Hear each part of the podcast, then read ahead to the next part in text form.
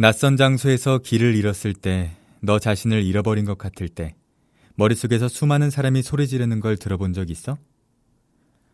벌통 속에서 수없이 많은 벌이 윙윙대듯이. 아니, 사실은 혼자야. 저 혼자 여러 명의 목소리로 외치고 있는 거야. 이건 잘못된 거다. 뭔가 단단히 잘못됐어. 내 잘못이 아니다. 아니야, 너 때문이야. 야, 이 멍청아, 이 모든 게 네 잘못이라고. 내 잘못? 왜? 그렇다면 원인이 뭔데? 재수가 없어서? 운이 안 좋아, 내가? 작년 가을 DMZ 국제연극제에서 내가 쓴 희곡을 무대에 올린 연극이 대상을 받았어. 그게 불운한 건가? 내게서도 세금을 걷어가는 지자체에서 돈 들여서 연극 축제를 벌였어. 그것도 국제 규모로 판을 벌이려다가 별다른 호응이 없대서 아비뇽 연극제 같은 국제적인 연극 축제를 지향하는 연극제를 개최한다는 식으로 홍보 문구를 수정하면서 그런 대회에서 1등을 차지한 게 불운이라고? 그럴 리가 없잖아. 아무튼 국제라는 형용사가 붙었으니까 그렇게 수준 낮은 연극제도 아니고 거기서 1등하긴 쉬운가? 1등을 차지하면 부상으로 진정한 세계적 연극축제 아비뇽 연극제의 참가 비용을 대줬지. 2등 이하는 기념패와 회식비 정도에 해당하는 상금이 나왔을 뿐이니 1등과 2등 이하는 하늘과 땅 차이의 대접을 받는 거지. 그건 불운이 아니라 정말로 운이 아주 좋아야 하는 거지. 아비뇽 연극제에 가는 걸 평생 꿈으로 간직하고 많은 연극인이 얼마나 많겠어? 아비뇽에서 연극제가 열릴 때 아예 거기 가서 평소에 네대 배로 뛴 엄청난 숙박비를 감수하면서 한 달 동안 연극만 보다 오는 사람도 수백 명이고 아비뇽 연극제 때문에 아비뇽에다 살 집을 마련하는 사람도 있다고 할 정도니 비행기표 살 돈 있다고 아무나 아비뇽 연극제에 갈 수 있는 게 아닌 거야. 나는 원래 연극 영화 출신도 아니고 대학 때 연극반에서 활동하지도 않았어. 연극에 관심이 많아서 연극 수십 편을 보기는 했어. 돈을 내고 보는 게 훨씬 열심히 잘 보는 거고 결국 들인 돈의 몇 배를 뽑아낼 수 있다는 걸 아는 알짜 관객이긴 했지. 그러다 연극에 홀라당 빠지는 바람에 그만 희곡집 몇 권 읽고 30대 중반에 덜컥 신춘문예에 늦가기로 당선돼 등단한 중고 신인이지. 잘 알잖아. 아직까지 내 이름을 달고 나온 책이라는 게 달랑 한 권밖에 없으니 이 바닥에선 초짜나 다름없다고. 아무도 알아주지 않는 희곡을 10년 넘게 쓰고 있었다는 게 잘못이라면 잘못이지. 희곡 써서 연극판에 가면 문학판으로 가라고 하고 문학판에 가면 왜 남의 동네에 왔느냐고 타박하기 일수지. 희곡은 시나 소설만큼 형식적으로 엄밀하거나 자기 완결성이 뛰어나서 독자와 직접 대화를 할 수 있는 장르가 아니잖아. 연극이라는 장치를 통하지 않으면 헛소리로 끝나기 쉬운 거야. 희곡을, 희곡만을 누가 읽어주고 알아주느냐고. 무대에 오르는 연극으로 재구성되고 배우의 연기와 입을 통해 대사와 지문이 체화될 때 비로소 의미가 생기는 거지. 아무튼 작년 가을에 요즘 연극판에서 한창 물이 올랐다고 평가받고 있는 신의 연출가 오성욱에게서 연락이 왔었지. 만나기로 한 장소에 나타난 건 오성욱과 오성욱 밑에서 연출 공부와 연기를 함께하고 있다는 배우 박준호였고 그들이 관심을 가진 희곡은 나의 데뷔작인 올라갔다 떨어진다 내 인생이었어. 시골 출신의 양아치 총건달이 도시로 나와 밑바닥부터 시작해서 행동대장까지 올라가는 입지전적 스토리를 다룬 것이었지. 시골에서는 동네 아이들 코피나 터트리고 여학생들 고무줄이나 끊고 구멍가게에서 과자 훔쳐서 달아나고 극장 담 넘어 다니고 여자 목욕탕 훔쳐보고 골목에서 부잣집 애들 주머니 털고 교복을 칼로 찢고 하다가 그런 식의 사소한 악행이 누적되어서 견디기 힘들게 되자 도시로 떠나게 된 생양아치. 성도 양씨고 이름은 아치로 나의 우아하고 고급스러운 장명 취향이 여지없이 드러나 있어서 지금 봐도 손발이 오글거리는데 말이지. 벌써 10년 전에 쓴 희곡이라 지금이야 어쩔 수도 없고 또 그때만 해도 심사위원들이 키치적 감각이 대중 취향의 조폭물과 자기 내성적인 문예 스타일을 넘나들면서 절묘한 균형을 잡고 양쪽의 따뜻한 기운을 자기 것으로 흡인하고 있다고 좋게 평가해주는 바람에 당선된 것이었어.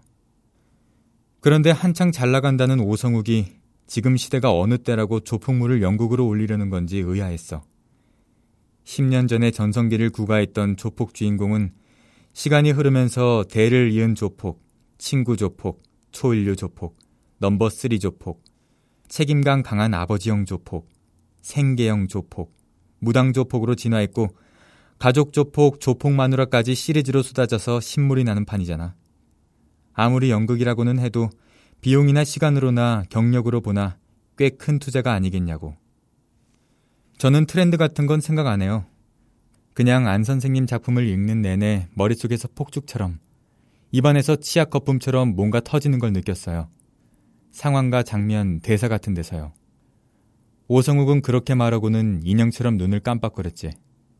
그는 10여 년 전 프랑스에 연극 공부하러 유학 갔을 때 연말 연시를 맞았는데 같이 와인잔을 부딪히며 한 살 더 먹었다는 인사를 나눌 친구 하나 없이 이불을 뒤집어 쓰고 자신이 만든 마늘 수프를 훌쩍거리며 내가 쓴 희곡을 인터넷으로 봤다고 했지. 귀국하면 꼭 그 희곡을 영국으로 올리고 말 것이라고 맹세를 했다던가? 향수가 극에 달해 단단히 홀린 거지. 그러면 뭐하나 강산이 변할 만큼 지났고 지금 연극파는 심리극이든 스릴러든 뭔가 완성도 높고 전문적인 게 인기가 있지 않냐고. 나도 그런 트렌드에 부응하고 싶지만 할 줄 아는 게 없어서 이 모양 이 꼴로 찌그러진 채 반은 폐인처럼 살아가고 있는 거고. 나도 알고 있긴 해. 우리나라에서 난다 긴다 하는 극단, 연출가, 극장 모두 사실은 필생의 한 방으로 살아간다는 것을. 젊든 나이 들었든 뭔가 하나를 크게 히트치면 그걸 메인 레퍼토리로 하고 새롭고 다른 메뉴를 조금씩 보태가며 그럭저럭 굴러가고 있다는 것을. 그런데 프랑스에서 연극 공부를 하고 귀국하자마자 극당부터 창단해서 국내 초연 유럽 연극을 번안해 우리 무대에 올려가지고 경력과 명성을 쌓았으면서 무명 국내 작가의 데뷔작을 올려서 뭘 어쩌겠다고. 내가 답답할 지경이었지. 내가 조연출이라면 도시락 싸들고 따라다니며 말리고 싶더라고. 저희가 예산이 별로 없어서 배우들 페이까지 문광부나 문화예술이 같은 데서 지원을 받아 나누는 형편이라서요. 선생님이 허락만 해주신다면 지원금이 나오는 대로 국내 최고 수준의 원장료를 지불해드리겠습니다. 오늘은 계약금을 준비해왔습니다. 그래봤자 많지는 않고요. 사실 다른 데도 다 비슷합니다. 여기 계약서 초안이 있으니까 훑어보시고 조연출인 박준호는 말리기는커녕 연출이 직접 말하기 껄끄러운 부분이 제일인 양 말하고 있었어. 됐어요. 나도 연극판 돌아가는 형편을 아니까. 그건 그때 가서 되는 대로 하죠. 계약서는 무슨 도로 집어넣고 나가서 막걸리나 한 잔 사요. 그제야 오성욱이 눈을 깜빡거리며 인사를 차리더군. 아, 선생님, 죄송합니다. 저는 소주나 막걸리 같은 국산술을 잘 못 마시거든요. 와인은 한두 잔 하겠는데 하필 오늘 강의 시간이 빠듯해서 우리는 삼총사도 아니고 도원 결의를 하는 것도 아니면서 커피가 든 머그잔을 마주대고 건배 형식을 취하는 것으로 구두 합의를 마무리했어. 떼돈을 벌도록 잘 될 리가 없지만 나야 손해볼 일도 없고. 희곡을 쓰는 데는 머리와 빠른 손가락, 노트북 컴퓨터와 커피만 있으면 되지만 연극을 만드는 데는 그야말로 피땀과 가시밭, 골고다의 길이 기다리고 있지. 대학로 지하 연습실에 구경하러 간 적이 있는데 내가 쓴 대사 하나하나가 난도질을 당하고 내가 설정한 장면이 완전히 뒤집혀서 안이 바뀌되고 밖은 지옥이 되어버리는 걸 눈앞에서 목도했지. 배우들은 불빛 하나 없는 캄캄한 동굴을 걸어나가는 원신들 같았어.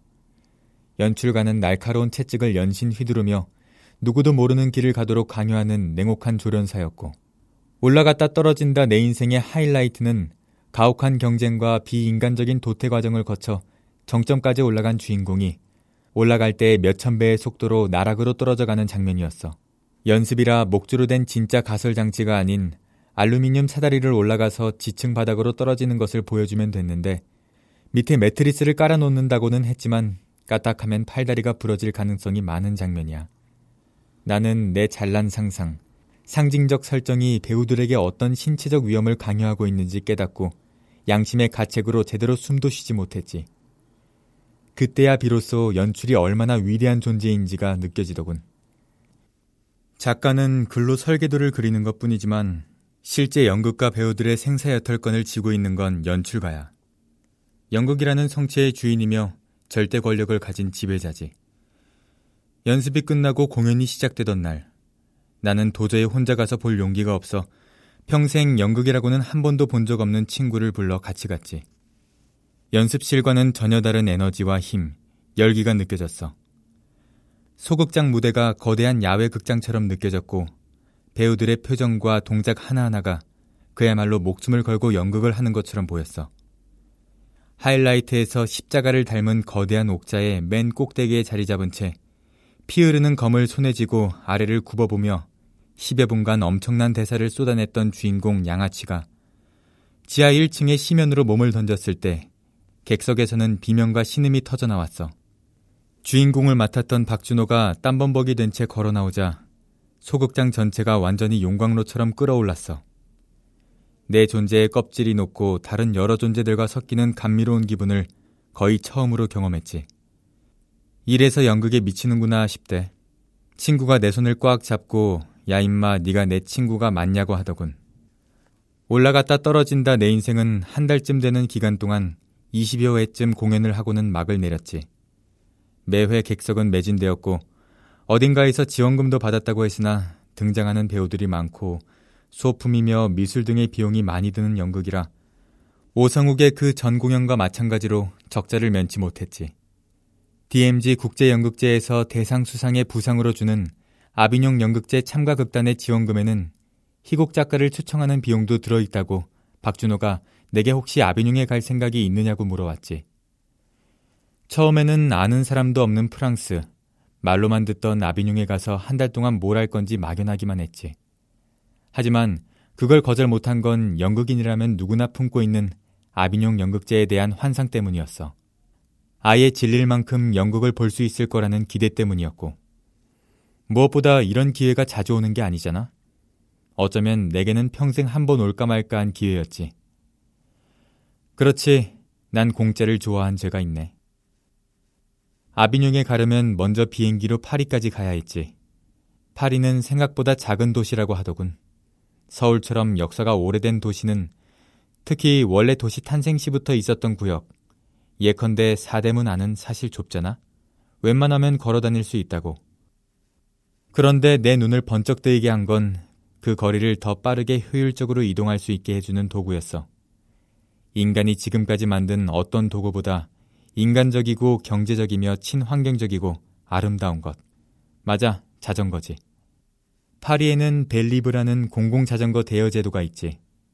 대여 자전거의 수가 2만여 대. 대여소도 1,450개소로 세계에서 가장 큰 자전거 대여 제도라고 하지.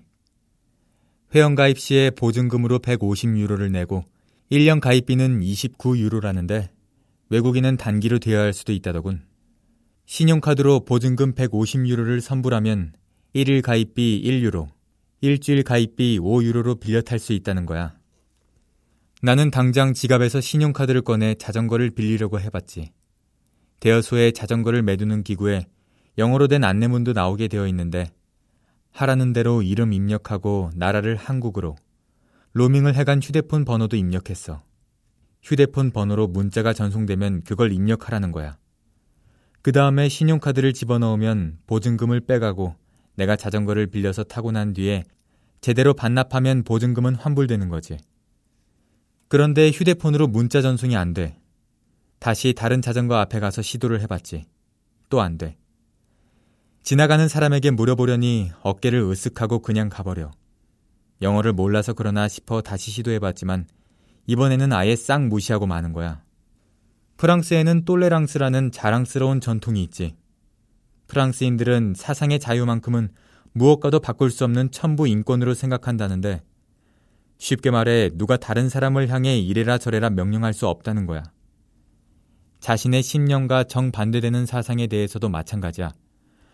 자기의 사상이 존중받기 위해서는 다른 사람의 사상을 먼저 존중해야 한다는 신념. 이데올로기나 정치적 이견에 대해서도 상대방을 먼저 인정함으로써 차이를 존중하는 것.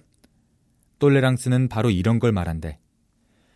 이데올로기에 대한 똘레랑스, 종교적인 똘레랑스, 외국인에 대한 똘레랑스가 프랑스 사회의 다양성과 역동성을 지켜주는 토대이고 프랑스 민주주의의 근간이라나 뭐라나. 그런데 말이지. 나를 개무시하고 지나가는 파리 사람의 널찍한 등짝에서 나는 똘레랑스를 이렇게 읽었어. 나는 내 금쪽 같은 시간을 너처럼 말이 통하지 않고 물정 모르는 외국인을 위해 낭비하고 싶지 않다. 벨리브를 포함한 이 나라의 여러 제도는 이 나라 사람을 위한 것이며 외국인이 불편을 겪을 경우 그 불편은 외국인이 이방에서 치러야 할 대가일 뿐이다. 그게 싫었으면 좀 더 자세히 알아보고 왔어야 했다. 아니면 오지 말거나.